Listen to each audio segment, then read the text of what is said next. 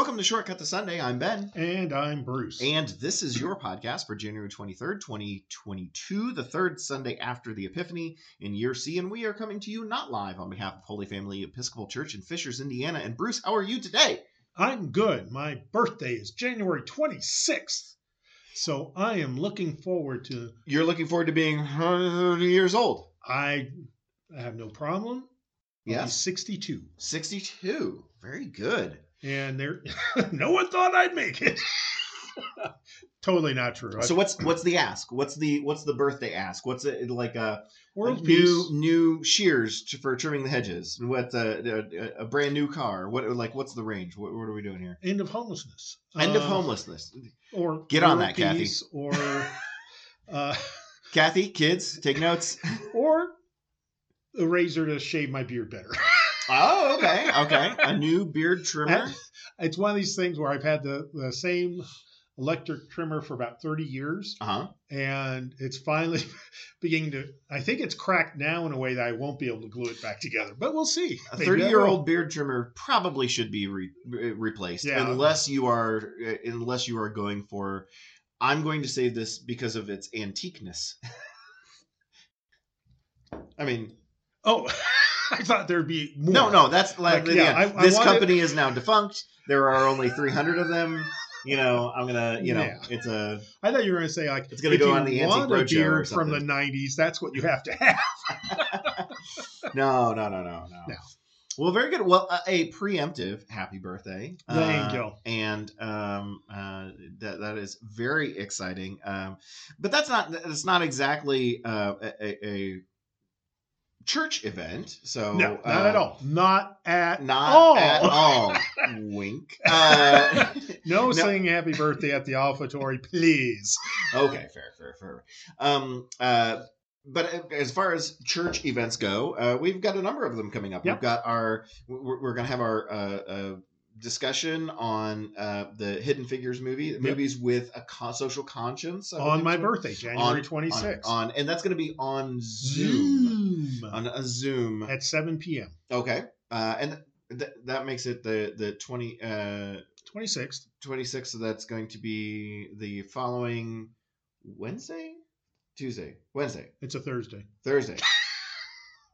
I don't do I don't do math and dates The only reason I know so it's weird. my birthday, and I have to make sure I don't do too much that Yeah, yeah. disrupts what people want to do for me. Uh, we've got that. We've got the on on January 30th. We've got our um, Parish uh, annual parish meeting, annual meeting. which will be live streamed at 9 Right. a.m. as well as. Right. So it'll be, in in, between the eight and ten o'clock service. Mhm. the, so that the, the annual meeting will be live streamed and then we'll move over to uh, and, and then i'll cut feed and and uh, uh, we'll do the Yeah. uh, the the 10 a.m uh, broadcast uh, live and yeah, then the and we'll, we'll have both the 8 and 10 o'clock service on that Sunday. Some some churches combine services or Right. something like that, but we're not. okay so we will still do 8 and 10 in Yeah. person and the 9 o'clock annual meeting in place of forum Yeah. uh, and and and, And there'll be activities for kids and good good good um, teens and anyone else who might be bored by the annual meeting. You can oh so the nursery will be full of adults No, the anyone above nursery age will be in the church doing stuff Okay. during the meeting. So, Okay. like the teenagers are going to be making Valentines for people who might Oh, not cool. otherwise get one. cool very Yeah, cool. so I bet adults could join in that. Cool, very cool. Uh, then the following week, we're going to have a special visitor uh, on February. No. no, no. She's not a visitor. I'm sorry. I apologize. The words were incorrect. We are going to have someone special join us. That's not too great either. Okay, what would you say? the bishop, yes. who is a member of every congregation, Okay. Okay. will be preaching and celebrating at 8 and 10 on February, whatever date. Sixth. 6th. Mhm, um, mhm. Yeah. And Okay, I see your The I see your nuanced point. Well, and the poor woman, she's been, you know, bishop for four or five years now. and, And two of those years have been like pandemic. Yeah. Some something that you have a very similar story for. yes. Being rector here. Uh, but anyway, she during that whole time, she's been emphatic to not welcome her to the parish when she makes a visit because it makes it sound like she's a visitor. Gotcha. And she I wants gotcha. people to really have a sense that she's a, a she is a integral part Mhm. of every congregation in the diocese, she celebrates it with us every Sunday, Yeah. even if not in person. which is a very ancient theology of bishops. Sure, sure, sure. Yeah. I can go into all sorts of trivia, but we won't. No, no, no. The trivia is next. Uh, so, okay, I will tell one thing yes. that older Episcopalians or current Roman Catholics might be aware of a tradition of when the bread is broken at a Holy Eucharist, hmm a tiny bit would be dropped into the chalice. Okay. Yes, I've seen this. That came out of a tradition where when every city had a bishop and they started to have more than one congregation. So, you know, this is in the something hundreds. Uh huh. people were reluctant to see the Eucharist as for real unless the bishop was the one who celebrated it. They were so used to having a single bishop, a single congregation, Mhm. that having just a priest celebrate wasn't seen sufficient. So the bishop for a city would consecrate a bunch of bread, not a huge amount, and then send runners from that service to all the congregations in the city.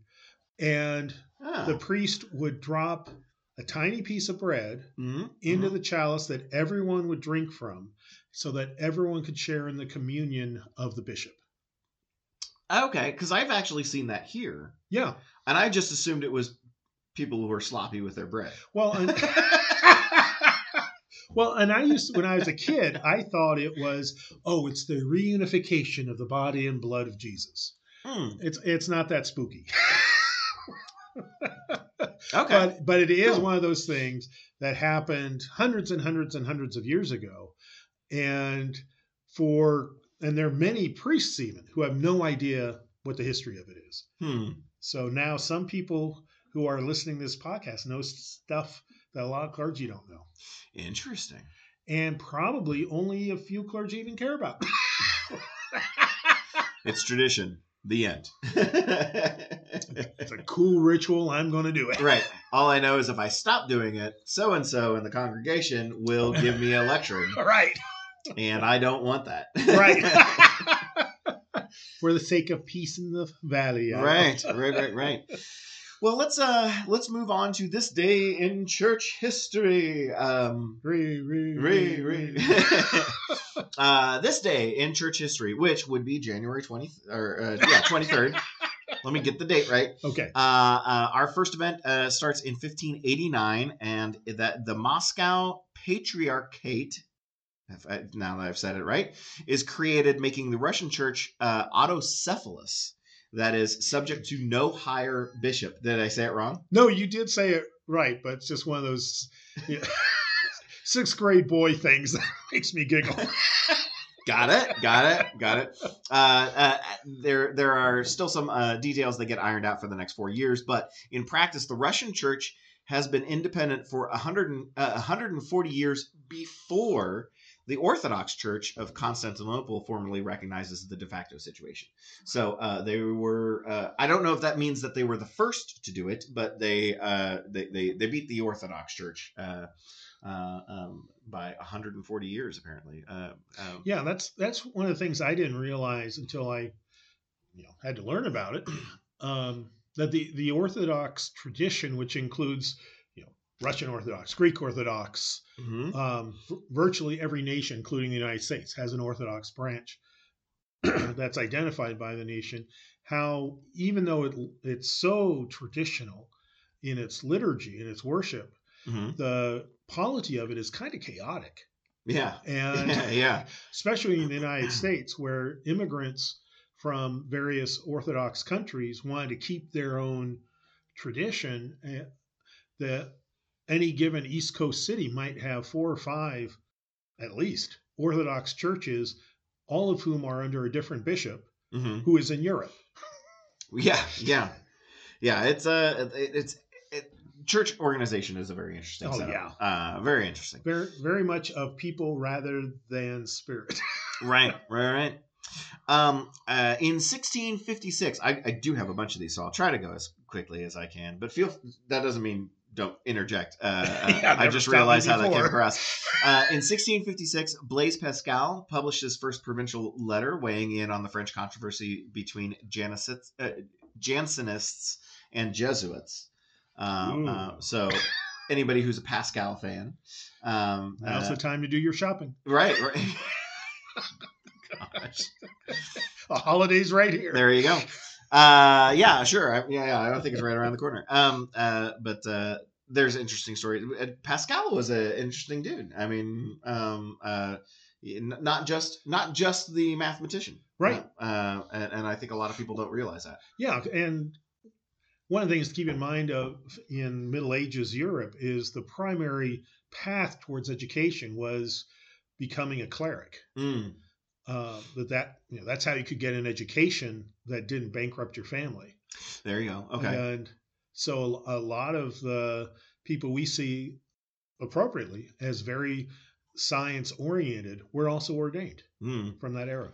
Yeah, a, a quick Pascal uh, uh, side note because uh, uh, he had one of his he had a, he had a thought exercise that that uh, I still actually use today, which was a simple mathematical equation as to why he believed in God, and it was like a, a it was a it was a cross section of God exists, God doesn't exist, I believe, I don't believe.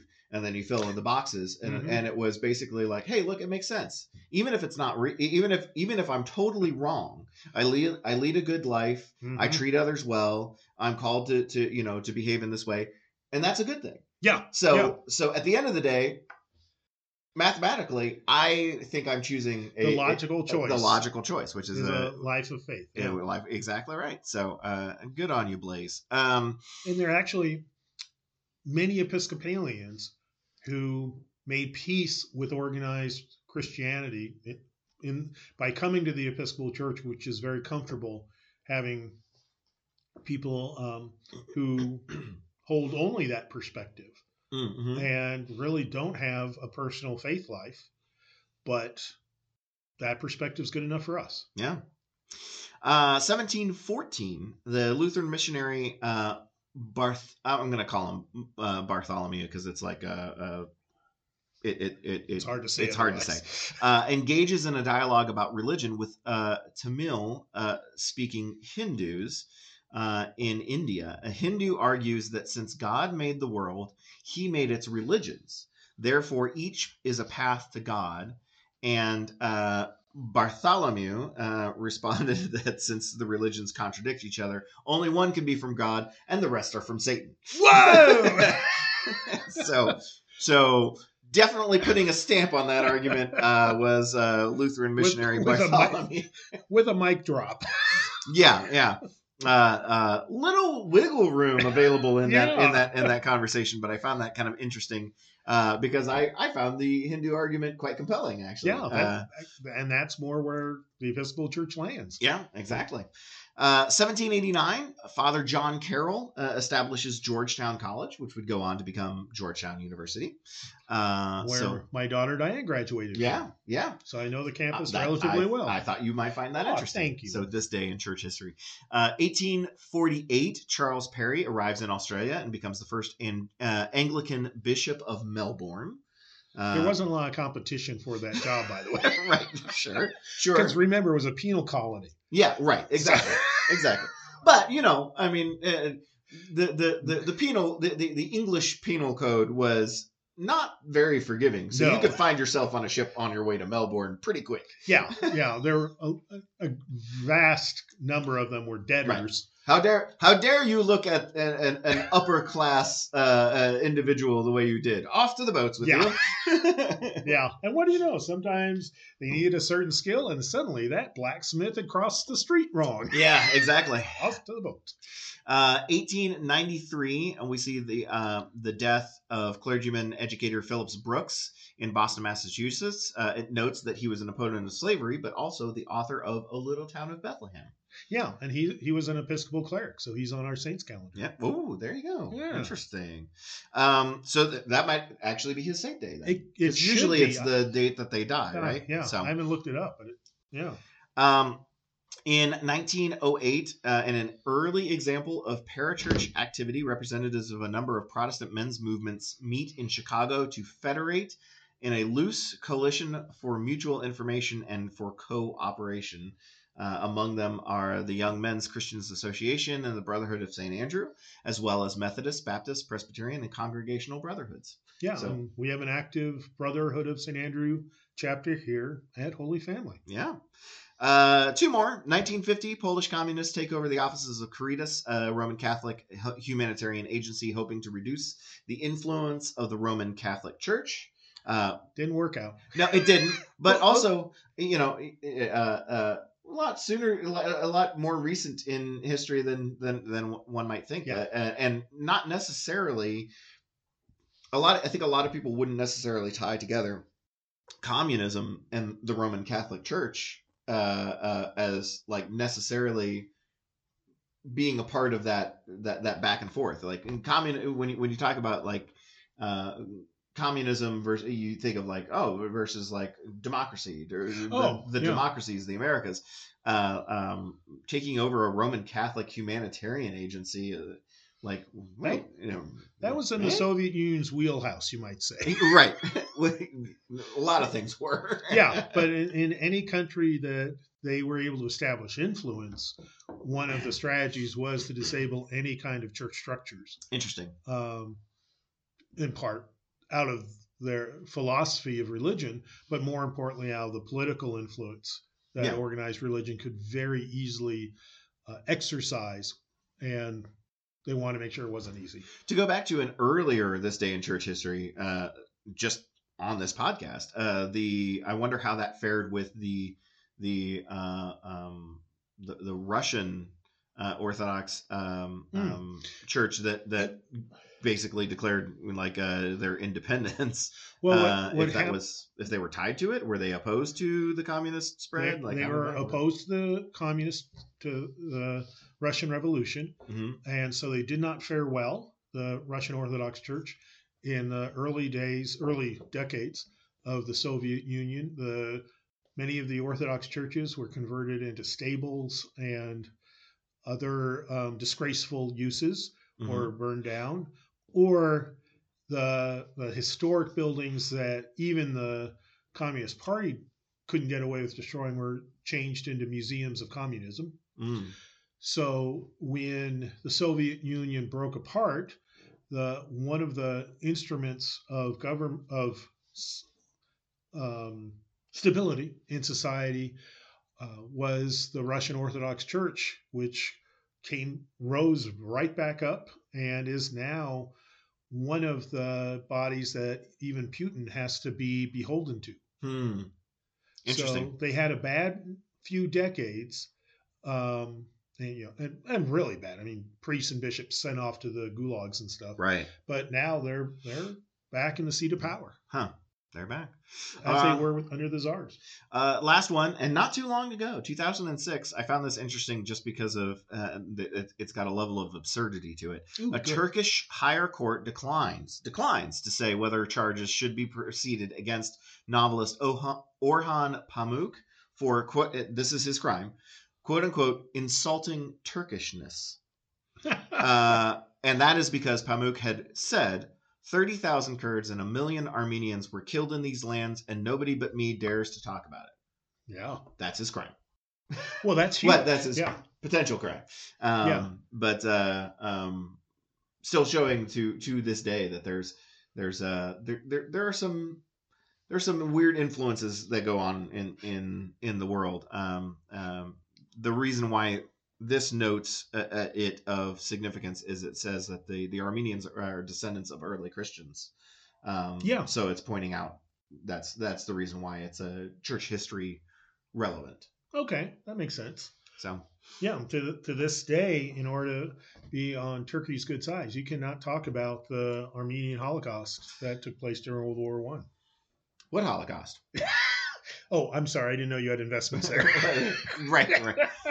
Yeah, but that that's that which is just crazy. I mean, it, it, it it's but yeah, But things like that are are found more in more places than I think we care to Yeah. admit.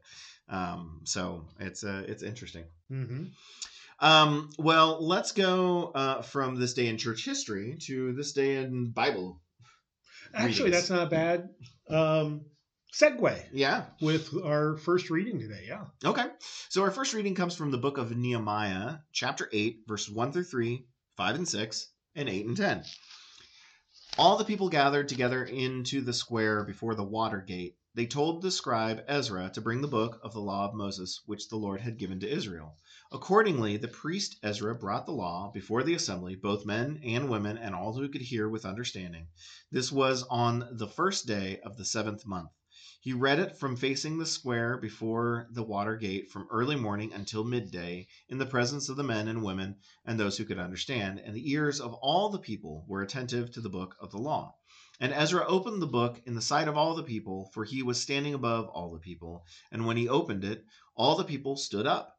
Then Ezra blessed the Lord, the great God, and all the people answered, Amen, Amen, lifting up their hands. Then they bowed their heads and worshiped the Lord with their faces to the ground. So they read from the book, from the law of God, with interpretation. They gave the sense so that the people understood the reading. And Nehemiah, who was governor, and Ezra, the priest and scribe, and the Levites who taught the people, said to all the people, This day is holy to the Lord your God. Do not mourn or weep, for all the people wept when they heard the words of the law. Then he said to them, Go your way, eat the fat, and drink sweet wine, and send portions of them to those for whom nothing is prepared. For this day is holy to our Lord. And do not be grieved, for the joy of the Lord is your strength. Uh, this reads like a historical account Yeah. of an event, but it doesn't exactly tell us like it, it, the reading itself. We don't like what is this event that we're This- experiencing. Needs a lot of context. Okay, yeah. Well, then context away. Contextualize. Contextualize. The Nehemiah was the cupbearer for the king of Babylon who released the Israelites from captivity, their exile, to return to Jerusalem and surrounding areas. Hmm. And that king also paid for the rebuilding of the temple. Mm. And Nehemiah was that king's representative. He was Jewish, but he was that king's representative. And now that, and since all of this return to Jerusalem, the anticipation of restoration of worship, it was time to reorient the people as to what it meant to be Jewish. Hmm. Now that it was legal once again. So the reading of the book of uh, the Law of Moses might have would would probably have still taken place while they were in Babylon, but would have done, had to been done in secret.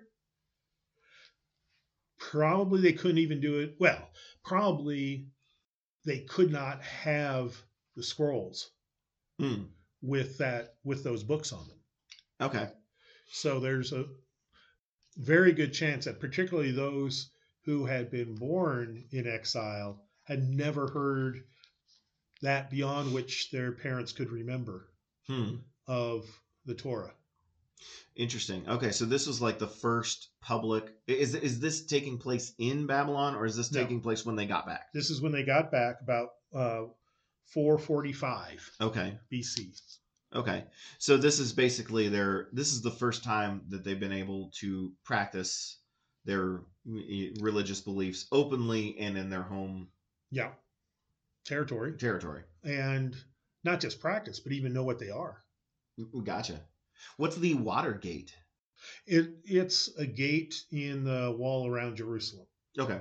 Um, that I believe the derivation of it is that it led to the um, wells outside the walls. Okay. So you literally walk through it to fetch water. Hmm. Later, if I'm getting the story right, and I might not be, um, later one of the leaders built a tunnel to the wells so that um, opposing armies could not lay siege to Jerusalem by cutting off the water supply. Oh, okay. Interesting. But I may be wrong on that. But it's a cool story whenever it took place. Um, what? Uh, and those tunnels still exist. Okay. Okay. Interesting. Yeah. Uh, Nehemiah, you said it was kind of like the the he was Jewish himself, but he was the representative of the Babylonian king. Was he instrumental in the king making these decisions? Do we have any indication of that? He, in terms of making the decisions to release them, Mhm. Probably not because the king t- made that same decision about various peoples that Okay. they had taken into slavery. Okay. That though, and this is a, an approach the Romans copied later on, that people would be less um, violent Mhm. and pose less opposition to the government if they were allowed to practice their religion and were not enslaved, Right. which okay. was a, a radical idea in the Middle East at that time. Sure. I mean, yeah, co- conquering was king at that Yeah, at that and point. you got to do with it whatever you wanted Right. to with the You either people. you either conquer or you lay waste Yes. and then take ownership. Yeah. So, yeah. um, So yeah. it was an enlightened view, Mhm. and So, so at this point, when they when they're allowed to go back, are they are they still under the Babylonian Empire? Are they expected to be like uh, tributes to it, like uh, and that kind of? yeah. So there. So Nehemiah is the governor appointed by the king, Okay, but unlike in the Roman times, he actually was Jewish. gotcha. He wasn't just a puppet. And the king, in part because of the distance involved, gave him lots of authority, in a sense, over the budget Mm, uh, that the, the financing the king was providing to rebuild the temple gotcha. and um, help the people get settled again. Nehemiah got to make those decisions, and he was very highly um, respected and appreciated by the people, um, at least according to the scriptural accounts Hmm. that that occur in the, in two other places besides the book of Nehemiah. So, um, how did the how did the Israelites feel uh, uh, about this? Because, like, if you were to ask me what this Babylonian king's name is, I I don't think I would know. So, I, I get the feeling like, all right, uh, uh, thank you for your decision. Still not happy with the situation, but uh, we will tolerate it and and and and be be in a, in a in a in in, in kind of a contained way happy about being able to go home and practice our religion but we're still not you know you're doing the right thing but i'm still not like on you know like i'm not going to praise your name in any way shape or form Right. Yeah. There. It again. The the king was seemed to be pretty wise about. You know, don't don't don't worry about monuments to me. Don't worry about any of that stuff. Mhm. Um, as long as you don't cause me any trouble, I'll Right. leave you alone. right and as long as uh we get a percentage of what Well, comes out of your taxes, but they're- yeah But part of it, um, and we've talked about this before on the podcast. Part of it, the the Israelite kings before this were horrible. right I mean, the, the run of the run of bad leadership and corrupt leadership had been decades long, leading to the Babylonian um, conquering, Mhm. and so this was a huge upgrade on government stability and ethics. huh huh So I'm sure there were still people saying, "Well, it should be me." we- you-" right especially somebody who was a, you know especially anybody in the line of of you know hebrew kings who would have who, Right. who, who had who had a successor claim Yeah, should be me give me my throne back. Yeah, I'm just seeing if I can quickly. Nope, I cannot quickly find the king's name, but king's it, name but it is preserved, and everyone knows what it is except Um, me. what what is so offensive in verse 4 and 7 that it gets cut out Complicated Hebrew names, oh okay okay which kind of like the we just don't want to have to pronounce those we don't want to have to out. pronounce those. and I really think that's the only reason they're not in. really? It's referred to in um, verse 9 nehemiah who is the governor ezra the priest and scribe and the levites who taught the people um, in those verses we skipped there's a list then of who those levites are. Oh okay okay so it, it it doesn't it's not writing any group out of the history but it's just skipping these very complicated hebrew names Gotcha. So, and and it's doing no more than be like John was there, Yeah, yeah, yeah. and his son Zebedee. great, that's great. Thank you, Nehemiah, with your very detailed historic accounting. The the the easiest name to say on this long list is Shema, Oh, okay, Eh, but the rest are you know two, three, four, five syllables, gotcha. I gotcha. and originally would have been written with no vowels. Mm, okay. Now, I, I, I had said uh, at, at the top of it, and it kind of repeated, uh, this reads very much like a historical. I mean, this would be like the equivalent of like a 1940s uh, talkie news. Like, yeah, you know what I mean? Supposed to have that Uh, feel. yeah. Is that Nehemiah's whole book? Does he get into like philosophy and and and things like that, or is he did he approach uh, his writing purely like from a historical point of view?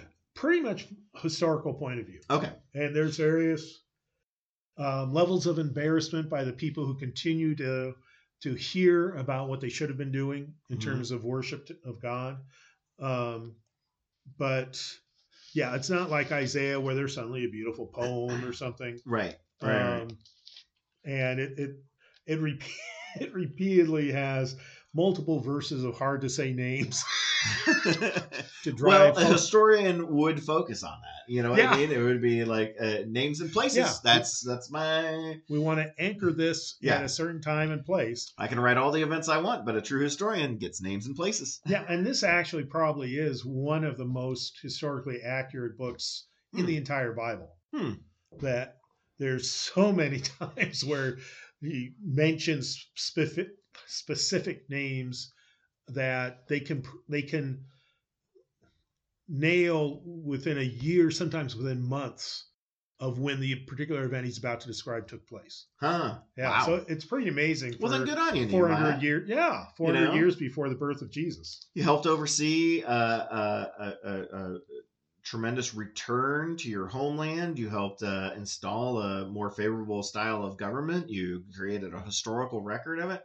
Mhm. Um, I can understand why. Um, uh, maybe maybe his uh, his writing survived, and yeah, and obviously didn't his name doesn't live on people's lips the way you know the prophets uh, did, but uh, and that wasn't it. That might not have been his bent. no, it wasn't. Um, but yeah, it's it's fascinating, even just to skim through the dozen chapters or so of Nehemiah. It just because you can look when you're reading an English translation, you look and easily see of oh, there's a paragraph of Hebrew names again Right. that are different from Right. the ones prior. So it's again anchoring it in history. Yeah, you know what though? I will take it over the begats. The the the It's very similar with the same intent. it, it- yes, but like the the the the genealogy, uh, and I forget which book that is. That has it goes on forever. If you added up all of the If you added it all up, in I don't. I will take all that with. You want if the it's break sprinkled between- in. That's fine.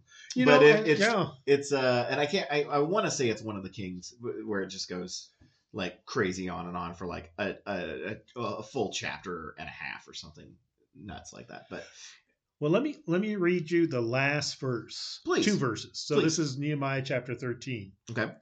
Thus I cleansed them, the population, Mhm. from everything foreign. So there's that key task Ooh. of getting them away from the Babylonian influences and Right. other foreign influences that they picked up in Babylonia Uh-huh. about religion. And I established the duties of the priests and Levites who had not been able to do their Right. thing while in So, so captivity. re- reestablishing uh, Yeah. uh, the the core uh, principal job of of the some of the tribes and Mhm. doing it accurately um, according to Torah. And I provide for the wood offering at appointed times and for the first fruits offering. Remember me, O my God, for good. Hmm. Hmm. And one of the things that that may sound a, a little um, stilted, the final verse there, but Nehemiah purposely wanted to end this book with the word good. Huh. Interesting. Yeah. So that's why it's good to have as much as possible a word for word translation. right? You get that same capturing that God and good are the last two words. I like Jewish writing for that reason. Me They're too. they're they're, they're smart like that. We we not so smart with our writing like that. Um, let's move on to the psalm then. Uh, psalm 19. 19. The heavens are telling the glory of God, and the firmament proclaims his handiwork. Day to day pours forth speech, and night to night declares knowledge. There is no speech, nor are the nor are there words. Their voice is not heard. Yet their voice goes out through all the earth, and their words to the end of the world. In the heavens he has set a tent for the sun, which comes out like a bridegroom from his wedding canopy, and like a strong man runs its course with joy. Its rising is from the end of the heavens, and its circuit to the end of them, and nothing is hid from its heat. The law of the Lord is perfect, reviving the soul. The decrees of the Lord are sure, making wise the simple. The precepts of the Lord are right, rejoicing the heart. The commandment of the Lord is clear, enlightening the eyes. The fear of the Lord is pure, enduring forever. The ordinances of the Lord are true and righteous altogether.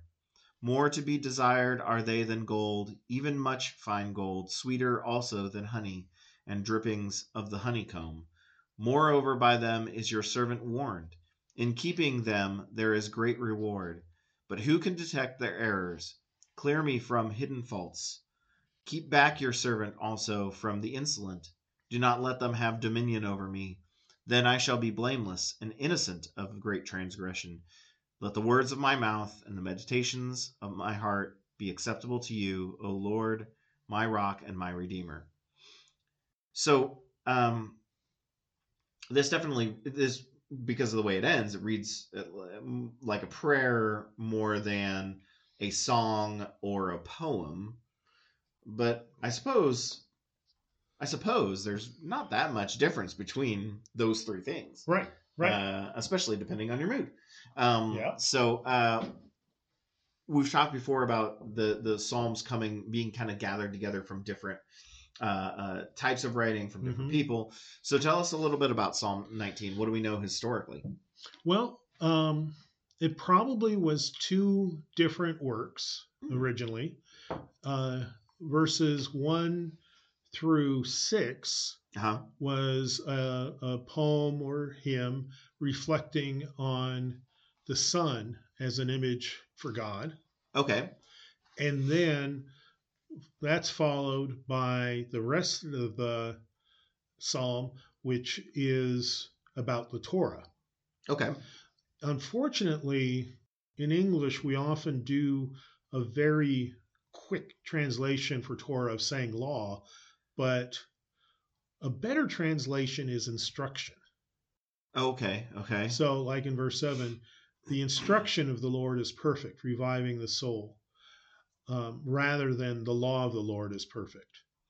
Because Right. as Americans, we just immediately think of attorneys and courtrooms and Right. And e- like well, and even if we don't, then we think of the the laws that the Hebrews, uh, uh, that, that the Israelites had put together and that lived by, Mhm. uh, which also isn't isn't the same thing. So like Right. all, all all the laws that are written down in the Old Testament that are numerous and some of them very weird and antiquated, uh, one would be. Uh, I think forgivably, but one would, would one would be likely to think, oh, well, maybe that's the law of the Lord. Maybe that's Right. what they're referring to, and that's also not the, the, the reference. So, Right. um, yeah, I guess that that makes that makes more sense. I mean, it, might even just make more sense just to say Torah. I think so. You know, Yeah. the Torah is perfect, Mm-hmm. and, and and then if that forces us to go, "Ah, I've heard that word before. What exactly is the Torah? what do we mean by Torah? Yeah, what do we mean by that? Uh, because yeah, it, using other English words, then we have pre, uh, uh, perceptions uh, uh, about them ahead of time. Like we, we we were more likely to translate that incorrectly. Yeah, and and similarly, uh, to build on what you're saying, in verses seven through nine, anywhere that there's a word that is law connected, Uh huh. the word is Torah. Oh, so while we say like the precepts, the commandment, Maybe not the fear, or is the fear of the Lord That's that's a, a slightly different animal. I'll talk Okay. about that in a sec. the ordinances? So uh, all of these are. It's actually the Torah. Yeah. So it's like repeated. You know, the uh, Torah. The the Torah. Torah is the Torah, perfect. The Torah. the reviving the soul. This is the soul. The Torah is sure, making wise the simple. The Torah is right, rejoicing the heart. The Torah is clear, enlightening the eyes. Yeah. Ah, okay, okay. What's the the fear of the Lord is how it's interpreted. What's That that word um, can also mean awe.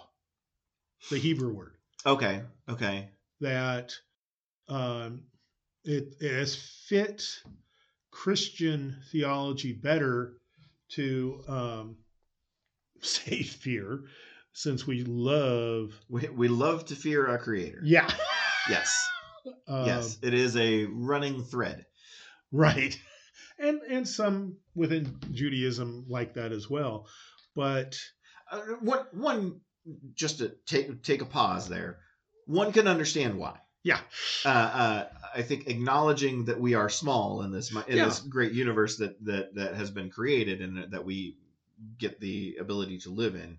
Uh, fear is a perfectly acceptable uh, response to the immenseness of what we experience and how very little control we have over it. So one Yes. understands. That yeah, when it's spelled out that way, you're right on. And and all that could be also could be that's why the term awe Mhm. also works Mhm. instead of fear. Unfortunately, we often think of fear as um, bodily fear Right, of God's going to smite you right, if you don't obey the Torah. And this is more about if you are living in Torah, you will be able to experience that wonderful awe of God, Mm. which takes you back to the opening part of the psalm with these reflections on this God and the sun, yeah, okay, uh huh, because there there are a lot of connections there between love, awe, God's existence, and then the rest rest of the psalm is about how the law is kind of like the sun going across the sky. Yeah. Okay. Yeah, I like I like awe better. Yeah. Uh, fear is, you know, either voluntary or involuntary, your reaction to something. Mhm. Awe is a little bit more of like you don't like in a way you don't have a choice. Awe Yeah. is awe is like Whoa! you have no choice but to experience awe in the presence of, and then you fill in the Yeah. blank. Uh, and and that makes a lot more sense because it's like you know, it's not your it's not your interpretation of what you're experiencing. Like God Right. is so great that awe is the only response that we can have. Yeah, and in older English, that was very much part of the meaning of the word fear. So early English translations used the term fear, and they couldn't get rid of it. Right. Right. Again, part of the um, almost political decisions that go into making a Bible translation. Yeah. What about the next uh, part, the ordinances of the Lord? Is that Torah again? Yep. Okay. So so it's only that first part of verse nine that that alters from the cadence of, you know, Yeah, the pure, the Right. fear of the Lord is pure. Yeah, yeah. Uh, uh, yeah, it almost has that that uh, love chapter cadence. Love is patient. Love Yeah. is kind. Love is you know. Yeah. Um, that's a uh, good equivalency. so but uh, it only has that one break okay um and then and then some of this se- does seem uh, uh obviously would be very familiar if you're if you're into uh choral anthems. There's there's a lot of little Yeah. references here that are that are uh, used in in music pieces uh, that that are sung.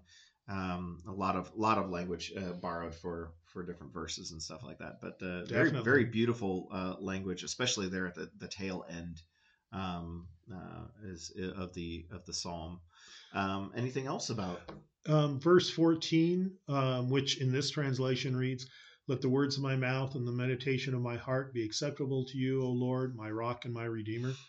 Um, that's a very traditional prayer for a preacher to say to him or herself before starting a sermon. oh okay yeah i was gonna say yeah we use that uh, you know we, we i do know that we use that in service ourselves Mhm. so Okay. Yeah, but I that's one of the prayers I say as I'm getting ready to preach hmm um, any Sunday or other times. I don't. I don't hear my my rock or my redeemer and your prayer. Is that the? You're right. That, I say, that's one of the silent prayers I say. Oh, okay. Okay. There are there are some clergy that's that use this as the opening prayer, and instead I use the in the name of the Father, and Son, and Holy Right. Spirit, Right. um, which is the humbling verse for the preacher. Say this ain't Bruce's stuff. Yeah. This yeah, yeah. is trying to be God's stuff. Gotcha. And it's, it's the same theology uh, as verse 14, but just a different way of saying it.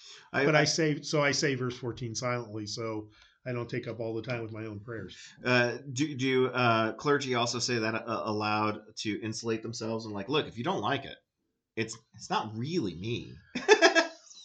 I haven't, but I bet there, I bet there's some that both do and have in mind, and I'm going to throw that rock at you in a minute. Some of the less healthy clergy. Uh, sorry, I thought I would throw that in. Uh, uh, anything else? and that's why in the Episcopal Church we say anyone listening to this sermon should be praying for the inspiration of the Holy Spirit in case the sermon's wrong. right there you go. That's yeah. The less diplomatic way of putting it. uh, yeah, that that's it. there you go. There you go. Uh, well, let's move on then to our gospel reading, Yeah. uh, coming from Luke chapter 4, verse 14 through 21. Then Jesus, filled with the power of the Spirit, returned to Galilee, and a report about him spread through all the surrounding country. He began to teach in their synagogues and was praised by everyone. When he came to Nazareth, where he had been brought up, he went to the synagogue on the Sabbath day, as was his custom. He stood up and to read, and the scroll of the prophet Isaiah was given to him. He unrolled the scroll and found the place where it is written, The Spirit of the Lord is upon me, because he has anointed me to bring good news to the poor. He has sent me to proclaim release to the captives and recovery of sight to the blind, to let the oppressed go free, to proclaim the year of the Lord's favor. And he rolled up the scroll, gave it back to the attendant, and sat down. The eyes of all in the synagogue were fixed on him. Then he began to say to them, Today this scripture has been fulfilled in your hearing. Um, this immediately is it is is it immediate? Uh, immediately follows last week's reading. No. no, no, no. no. Okay, we went from John to Luke. Okay, um, in Luke's um, gospel, what is the event uh, prior to this? Because we we, we start with then Yeah. Jesus did this. So what was the preceding event For this gospel, for this gospel? Yeah. it's um, the temptation in the wilderness, Okay. and then just two verses about Jesus returning to Galilee and starting to preach. Okay. Well, okay, so so uh so narratively uh Jesus has to be I, I think at this point feeling pretty good. Uh because you know, the temptation of of of Jesus and I think we've said this over the years. I, I know I I have uh in in various forms. Uh um for me the temptation of Jesus has significance only if Jesus actually has temptation. right. Um, so when he successfully does not give in to these tem- temptations that he is actually tempted by, got to be feeling pretty good. Uh, and going to the synagogue and like uh, this is his this is in, in the Gospel of Luke. This is his announcement of like, all right, I am ready. yeah. Yeah. Wasn't sure. Well, I, I, maybe I wasn't entirely sure before, but I am now, and I'm I'm here to say in front of all of you, my ministry is now open for for business. Uh, uh, but he's he's ready to go. Um, and I always read this story that uh, Jesus does the scroll equivalent of a mic drop, Yes, he does. uh, which is really cool. Uh, a very good Chris Rock style walk off stage Uh huh. uh, uh, which which is which is fun. Um, so he he finds um, narratively un, is is is uh, the going to synagogue and reading from the scroll. Is it like what we do on Sundays, Yeah. where like the readings are assigned for that day? Well, okay. Yes, the Okay. readings are assigned for that day. but the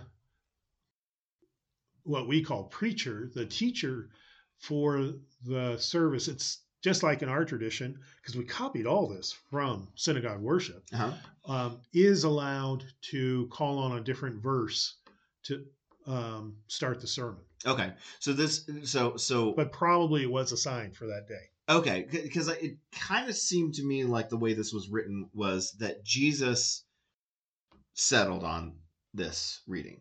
That it wasn't necessarily it wasn't necessarily just happenstance that oh on this day uh, he's going to tie himself into the one of the Isaiah prophecies and then sit down. It kind of reads as though he makes the choice of like I'm going to let him know. The, It's not what was on the books, but I'm going to let him know.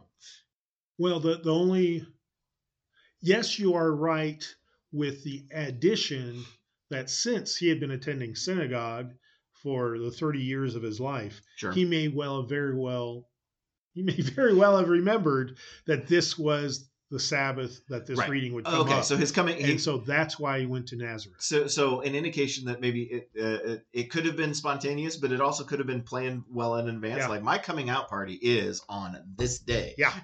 cool. Yeah. Okay. Yeah, So- like a so you can of kind of read it either way. Uh, Yeah. Either, either way that that uh, uh, And- speaks yeah, you. and each has its own meaning and implications. And as Episcopalians, we can embrace both simultaneously, even Yeah. though they're kind of contradictory. Yeah, yeah, yeah, yeah. I mean, you know, look at a point of view. We Yeah. could, we could, you know, and we can have a point of view on his point We of view. We can play Zen and do this. yeah, exactly. Do the back and forth. Um, so uh, why why this? Because Isaiah has several prophecy references. Um, Yeah. I, I mean, to put it lightly. to yeah. put it lightly, there's a lot. So why this? Like, what's the importance of this one? Uh, uh, the Spirit of the Lord is upon me because He has anointed me to bring good news to the poor. He has sent me to proclaim release to the captives and recovery of the sight of the blind, to let the oppressed go free, to proclaim the year of the Lord's favor. Um, where is that in Isaiah, and what is Isaiah talking about at that point in time? And then maybe why why why do we think uh, Jesus chose this one? Because he could have he could have chosen any any any of the others that uh, that that we've read over the the years as well. Well, it's one of those parts of um, Isaiah where foreigners.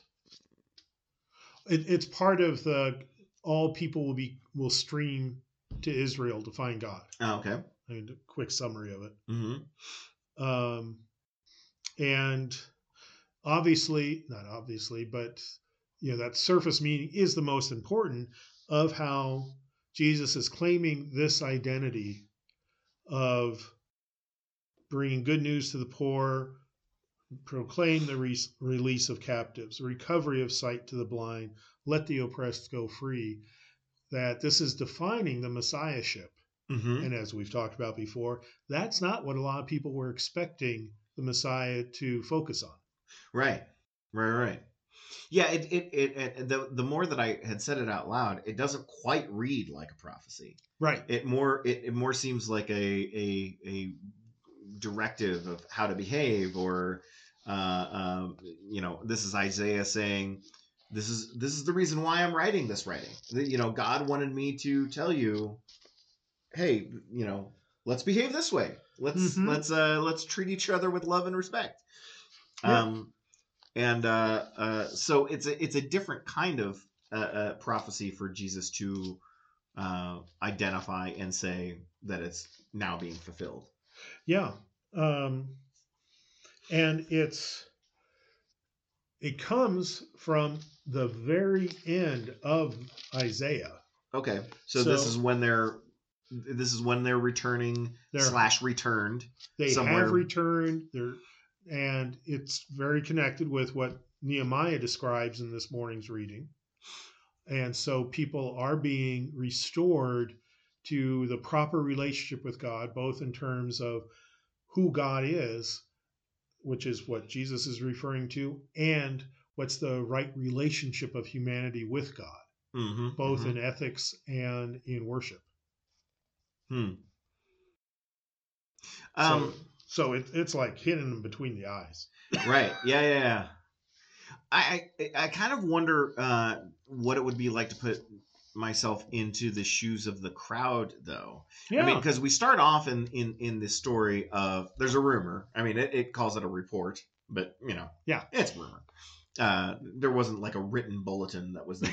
sure. Uh, so there's a report uh, about him spreading throughout uh, the countryside, the country, starting to get known. mm-hmm. Um, and when he after he reads this, they're all looking at him.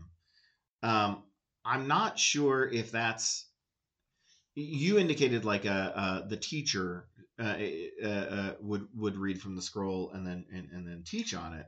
So is the implication like the normal process here is you read and then you say something, and Jesus reads, sit down, sits down, Ah. and then says something. That was the normal procedure. Okay. Okay. so people were waiting for like, what are you going to say about this? Yeah. Okay. that synagogues and I I was really lucky. I got to go to the Holy Land a couple times and see the synagogue that was built on top of the synagogue that Jesus was in um, a couple decades after Jesus had been there. Synagogues, as most public spaces were, were built with the idea that speakers, singers, performers would be on the floor and the audience would be on risers. Okay. So, in order to be thoroughly seen, the speaker would sit. Mm. And within Judaism, that was the long tradition that the, the teacher of the law, teacher of Torah, would sit on the ground um, so that as many people as possible could gather around and uh, and hear what the teacher was saying. And in Jewish teaching of this day, it's not supposed to be a monologue; it's supposed to be a dialogue. Gotcha. Uh-huh. So that would limit how many people could be in that crowd in order for the teaching to take place effectively. Mhm. So synagogues were not as large as the temple, um, for instance. The one in Capernaum, I'm I'm putting on my uh, priest hat. I bet it could seat maybe 110 Okay. um, but they were con- not concrete. There were stone risers hmm going up, and Jesus. They probably had a, a short chair for the preacher to sit on, hmm but Jesus would sit down, and then people go, would settle in and kind of okay. Now we're going to be taught, Right. and he didn't say a lot. I mean, he basically said one line. Today, the scripture has been fulfilled in your hearing Yeah. um, you know, we've been, well, that's the shortest sermon we've had in this place, and so, and that's why preachers love the next line, and all spoke well of him. it was a one-line sermon. Right. Yeah. Uh, Bruce, take note. Yeah. Shorter sermons. We all like shorter sermons. Yeah, Uh, so so the, the the account here indicates like there wasn't like you had pointed out that it's it's more of a dialogue not a monologue. So this one was a monologue i i according to the account. They- you kind of get the impression that that was it. It, it's quite possible. It's also just as possible that, for the sake of brevity, Luke wasn't going to include the whole thing. Well I, I, guess that makes sense because as a writer you don't want to include the conversation that would if it did occur would have surely occurred which would have been uh what do you mean Yeah. huh like are we are we done setting the captives free like Yeah. We- did we Did- did, did- we accomplish it Did that? Yeah. are we done You know, jeremy what do you say Yeah.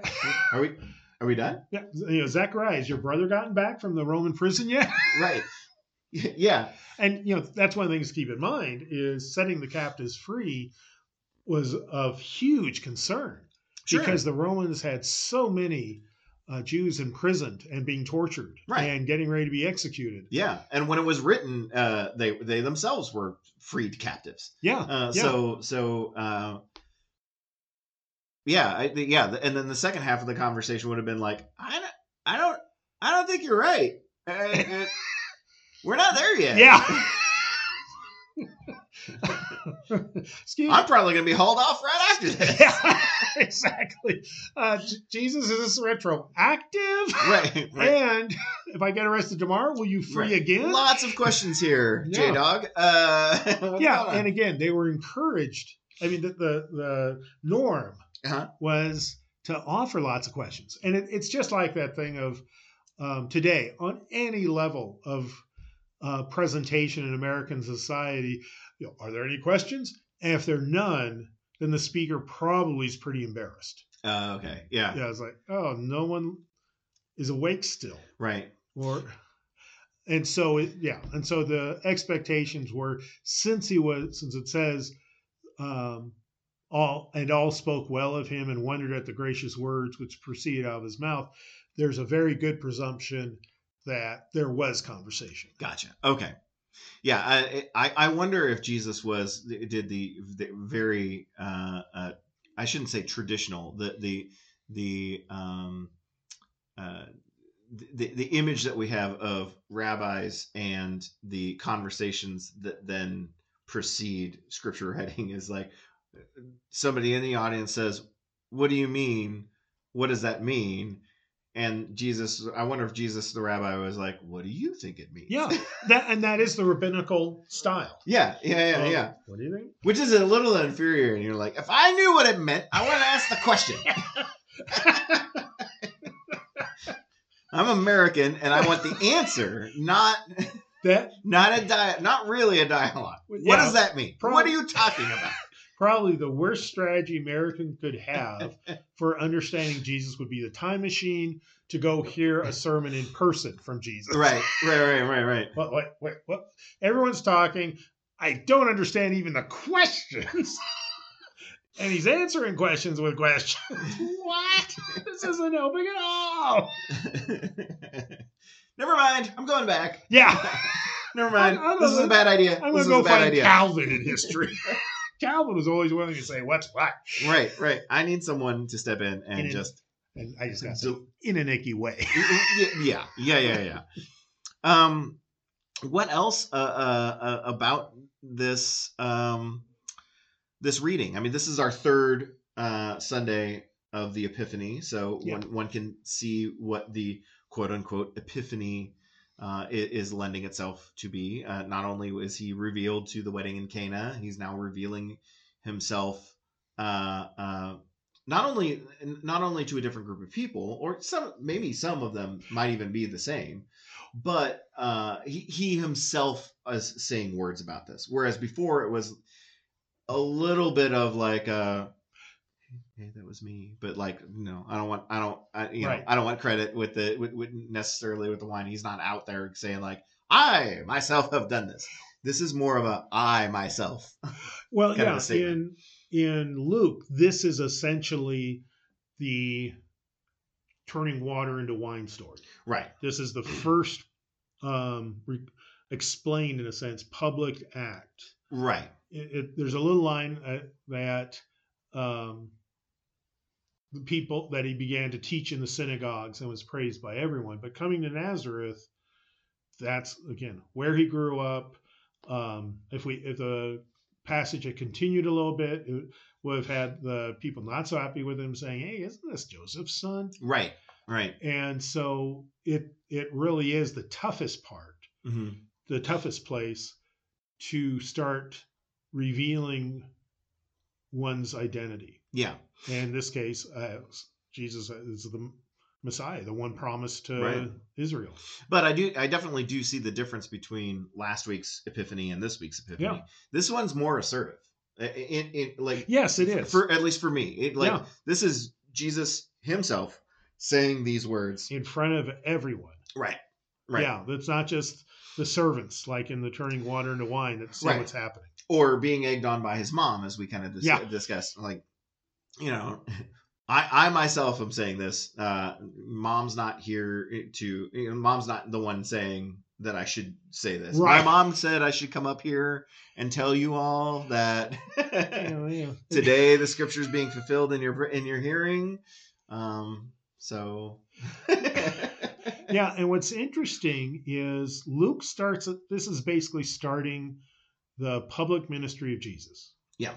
In Mark and Matthew, it comes much later Mm, in Jesus's public ministry. They they have the uh, similar story of Jesus um, preaching at Nazareth in the synagogue and getting a little friction afterwards, which we again didn't get to in this reading today, but they each have it almost halfway through his public ministry. yeah, their, their their their version of his public ministry makes it seem as though it was like very brief. Well, I won't say brief, but they emphasize the physical healings Right, right, As- right, right. as the most important thing that took place at the beginning. His healings and exorcisms. Okay. Whereas Luke is much more, you might say, literarily oriented. So he brings in this passage from Isaiah, um, the sermon, very brief account of the sermon, Mhm. um, and this paves the way for the numerous made up stories that Jesus will tell that don't occur anywhere else in the Bible, Gotcha. like the, the Good Samaritan story, hmm uh, a lot of the parables. the prodigal son, Mhm. et cetera, et cetera. Very good. Well, uh, Bruce, we look forward to our one sentence sermon homily uh, next week. Uh, and it will not be, and this is fulfilled in your hearing. Because then I do deserve to be driven out of Fishers and seek to cast me off a hill. Probably have to move a couple states over to do that. there you go. right? Yeah.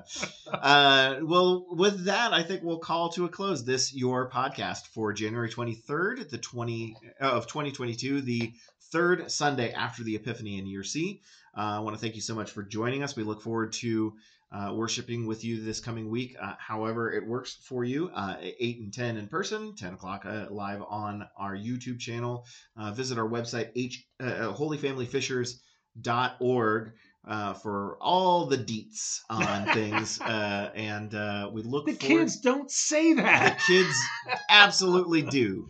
Kids, get in the comments. Uh, no, uh, uh, but uh, again, we want to thank you so much. And uh, until next week, I'm Ben, And I'm Bruce. and we'll talk to you later. Bye bye. Bye.